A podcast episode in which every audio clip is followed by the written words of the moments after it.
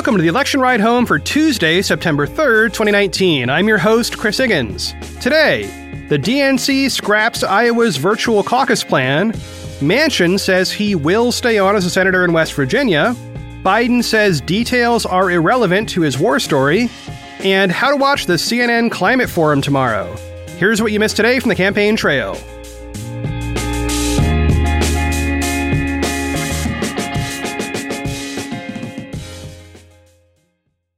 First up today, plans for the virtual caucuses in Iowa this year have been scrapped by the DNC. Now, you may ask, what virtual caucuses are we talking about? Let me explain in just a moment. And by the way, thanks to listener and real life friend Chad Bell from Chicago for bringing this up in the first place. This was originally a listener question, and it got a little bit more complex when the DNC weighed in. Okay, so first up, we briefly have to get into what an American caucus traditionally looks like, at least for Democrats. Let's take Iowa as the classic example. Within each county, there are precincts. Each precinct holds an in person event called a caucus. At that caucus, which is often held in a large public space, think like a gymnasium or a barn, or even somebody's home if it's a small enough precinct, registered Democrats physically gather in groups within the room based on which candidate they support. They like hold up a sign with the name of the candidate and they all gather around that little group. Okay, so now you have these groups clustered around the room based on their support for a given candidate. There's typically a half hour discussion trying to convince them to move, you know, kind of horse trading or saying my candidate's better for these reasons. Then there's a count, and any group in the room that falls below 15% of the total in that room, meaning let's say you have 5% of people supporting so and so, that candidate is now out of the race within that room and all the people who supported that candidate, candidate so and so, or who were undecided to begin with, now have to join some other group. They have to support somebody else or support nobody by abstaining. This is part of why pollsters are so interested in asking, hey, what would your second choice be for a candidate? All right, so after that first round, then there is another big old discussion to persuade people to switch candidates or assign their votes to their second choice, and so on. When everybody is solid on their choice, then the caucus for that precinct is complete. The votes and the percentages are tallied, and we're done. Those numbers are then rolled up to the county and state levels, and delegates are apportioned at the state level to the Democratic Convention in proportion to how the caucuses turned out. Okay, so what are some of the problems with caucuses in general? Well, for one thing, you have to be pretty politically engaged to show up on a Tuesday night and spend potentially hours wandering around a basketball court and giving speeches about why somebody should support your favorite candidate. For another, there are serious issues for people with disabilities. A lot of these locations are not accessible, and sometimes the discussion itself is not accessible. For instance, let's say you are deaf and you're a voter and you want to be in the caucus. Well, it is rather hard to participate in that big discussion in that giant room full of people. Plus, by the way, a lot of people work at night. So, overall, this system does not get much participation. And that's a problem because with Iowa as a super early voting state, it gets a disproportionate amount of candidate attention and then a low turnout. So, you have a system that is both complex and not very inclusive or even representative. All right, so the DNC reached out to Iowa and Nevada, who are both caucus states, for this cycle and said, you got to figure out a way to allow absentee voting in your caucuses or switch to a primary instead. So those states kind of grumbled, but they said, okay, fine. In the case of Iowa, they proposed a phone based system where people could dial in on six different specific occasions, enter a PIN and their birth date, and then over the phone rank up to five candidates in order of their preference. Iowa put this together as a plan and formally submitted it to the DNC for approval many, many months ago. And by the way, the way this virtual caucus thing would have worked mathematically was, in a word, complex. It's not like those phone people would have had physical stand ins in their precinct who would move around the room based on the phone voting. Not at all. Reading from a Vox story by Ellen Nilsen, quote, Here's how it was supposed to work. All of Iowa's four congressional districts would have been allocated up to an additional 10% of the overall state delegate equivalents, or the delegate totals from each county.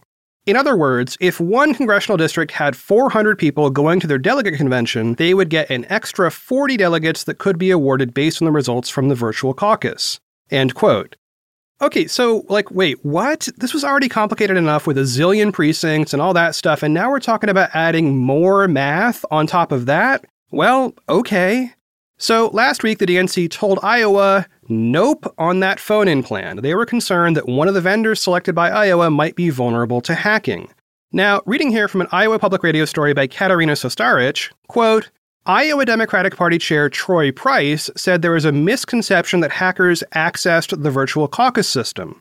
What they discovered was a potential vulnerability with one of our four potential vendors, Price said. And so it was not a hack of anything that had been built because we have not built anything yet. End quote.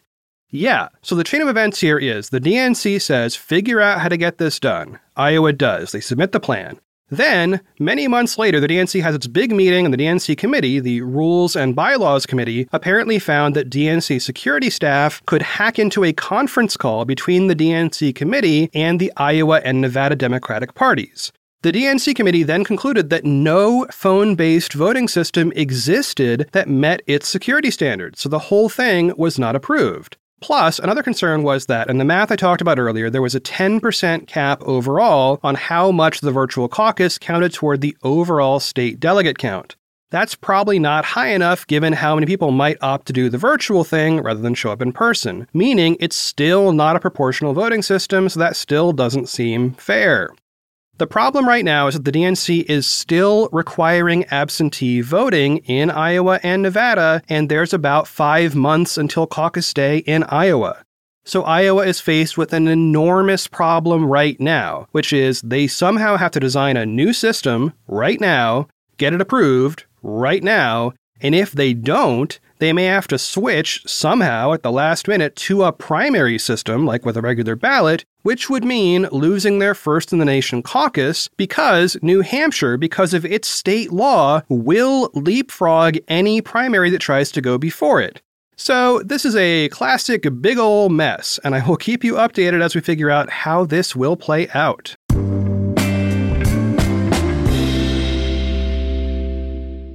Okay, this next item is a quick one. Senator Joe Manchin, Democrat of West Virginia, announced that he will not run for governor of his state and instead will remain in his safe Senate seat. Now, you may recall Manchin was governor of West Virginia from 2005 to 2010 when he won a special election to fill Senator Robert Byrd's seat after Byrd's death.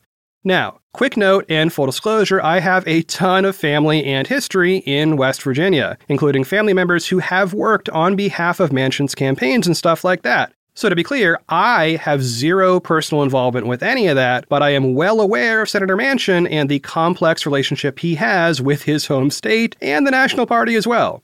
Manchin is either a centrist or even a right leaning Democrat, depending on how you look at it. Republicans often feel he's too liberal, and liberals often feel he's too conservative. This is the kind of double bind you find yourself in when you're working as a Democrat in a red state that used to be blue. So, the key news here is that his Senate seat will not be up for the 2020 election. He has it through 2024, and all bets are off when that cycle rolls around. This was basically what Democrats were hoping for, and it does keep a Senate seat in a red state firmly off the table for a possible Republican pickup in the upcoming election.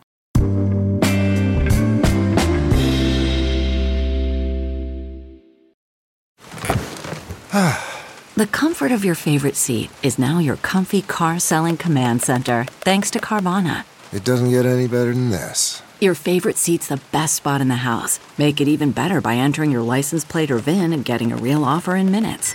There really is no place like home. And speaking of home, Carvana will pick up your car from yours after you finalize your offer. Visit Carvana.com or download the app and sell your car from your comfy place. Worried about letting someone else pick out the perfect avocado for your perfect Impress Them on the Third Date guacamole? Well, good thing Instacart shoppers are as picky as you are. They find ripe avocados like it's their guac on the line. They are milk expiration date detectives. They bag eggs like the 12 precious pieces of cargo they are. So let Instacart shoppers overthink your groceries so that you can overthink what you'll wear on that third date. Download the Instacart app today to get free delivery on your first three orders while supplies last. Minimum $10 per order. Additional terms apply. Next up, an update on Joe Biden and that war story. So, a quick summary of the coverage from Thursday here. Basically, the Washington Post dug into a story that Biden has been telling on the campaign trail for more than a decade and concluded that it was actually kind of a mashup of three different stories and didn't really resemble the actual truth of what Biden himself did in the story he was telling. But Biden didn't say that to voters and instead presented it as a specific thing that happened to him. Okay, so National Public Radio interviewed Biden over the weekend for the NPR Politics podcast, which, by the way, I highly recommend. I listen to every episode. And Asma Khalid was one of the reporters who interviewed Biden. And she asked him indirectly about the story, putting it in the context of the many verbal gaffes that Biden has made. She said, quote, I was out with you last week in South Carolina speaking to a number of voters at your rallies. And I will say, most of your supporters that I talked to, they don't seem to mind. They say that it's just, you know, it happens to all of us. We all put our foot in our mouth. Do you not feel that the details, not just the intentions, matter when you're making decisions as president? End quote. So Biden responded, and this is long and verbatim. Quote, Well, they're two fundamentally different things you're asking me. When I stand, and you guys love to conflate these things, number one is I stood up and talked about pinning a medal on a young man who did not want the medal and was a brave, brave young man. I also talked about, up in the Upper Konar Valley, of another young man who engaged in a very brave act. Turns out, I believe it was General Rodriguez, was up in that, I believe they call it a forward operating base with only six or eight people up there. And he pinned the Bronze Star on a young man up there. It wasn't the young man who got the Medal of Honor from the president, who in fact was in a different place. That was in Afghanistan, but not where I was. And so the fact that the whole purpose of what I was saying did not in any way affect my point. That they're incredibly brave, decent, honorable men and women in the military, who in fact are, like any other generation, only even have done more. They've saddled up, they've gone out, they've wiped the blood off these Humvees. They've got back out, they get out again, they just go out again and again and again. I was making a point about a generation. That has nothing to do with judgment of whether or not you send troops to war, the judgment of whether you bring someone home, the judgment of whether you decide on a healthcare policy. You understand, end quote. And Khalid interrupted here, saying, quote, not judgment. No, no, not judgment, but details, because that's something I've heard from some voters, maybe not at your events, but details. End quote. Biden responded, quote, No, but the details are irrelevant in terms of decision making. If in fact I forget that it was Rodriguez, of all the times I've been in and out of Afghanistan and Iraq and Bosnia and Kosovo, as much as anybody except maybe my deceased friend John McCain and maybe Lindsey Graham. And so the fact that I would forget that it was Rodriguez who was pinning, I believe this is the case, pinning a bronze star on a young man, was it's irrelevant to the point. It's like saying, I had this very bright young reporter, and I think her eyes were blue. What difference would it make about whether you were a bright reporter, your eyes are brown? It's irrelevant and you know it. End quote. Yeah, so that argument is a very long way of saying a simple thing. Biden was trying to communicate that what he calls the 9 11 generation of soldiers are themselves honorable and decent people. That's point number one. Point number two, he's saying that within the scope of that first point, it doesn't matter that he got all the details wrong. The person who got the medal, the person who pinned the medal, which medal it was, where it happened, all that stuff he explicitly listed out. I just said that, and he said it does not matter. I think the overall point he's driving at is that he would make a good president and have good judgment related to foreign policy regardless, even though he got all those details wrong. So I encourage you to listen to the whole interview, which is more than 20 minutes long. Check out the NPR Politics link in the show notes and listen to it and subscribe to it. Seriously, it is good stuff and it gives you a good sense of where Biden stands on a ton of issues. It is not all about this war story, though, of course, that is the thing that made headlines.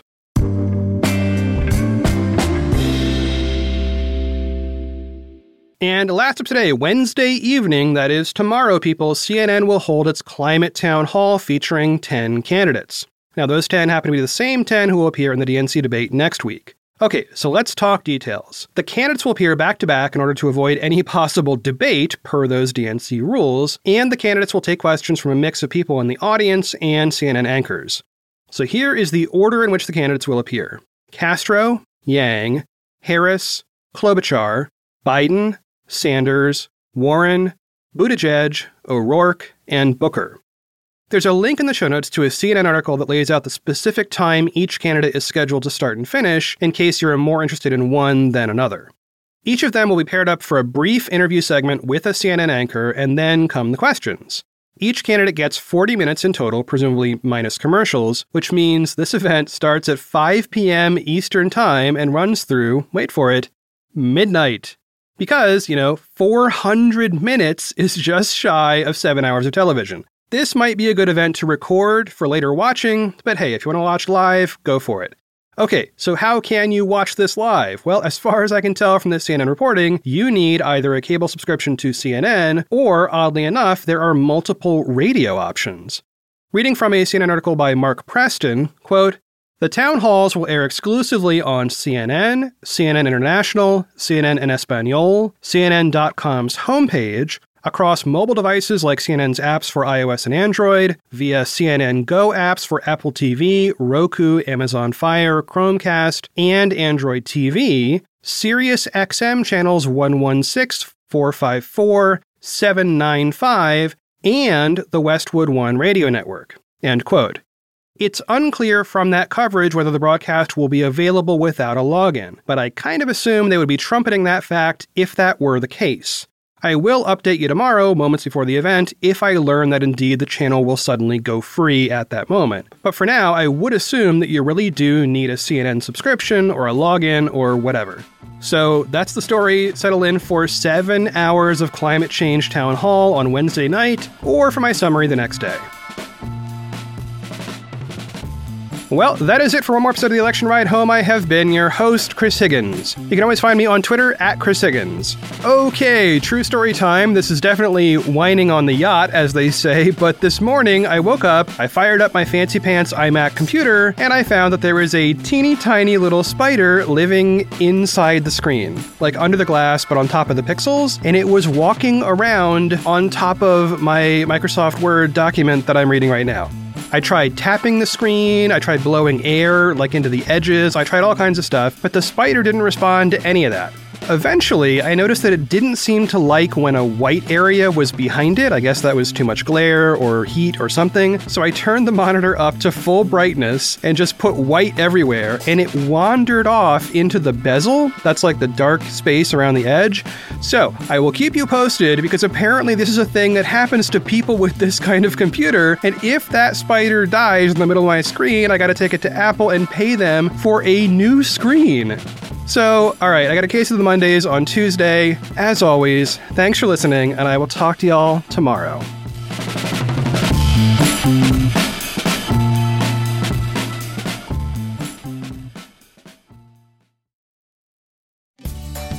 Have you ever wondered how to say good morning in Italian? Or what is goodbye in French? You can ask Alexa. Just say, What is happy birthday in German? Or how do you say hello in Japanese? Do you want to know how to say I love you in Spanish? Ask Alexa and start learning a new language today.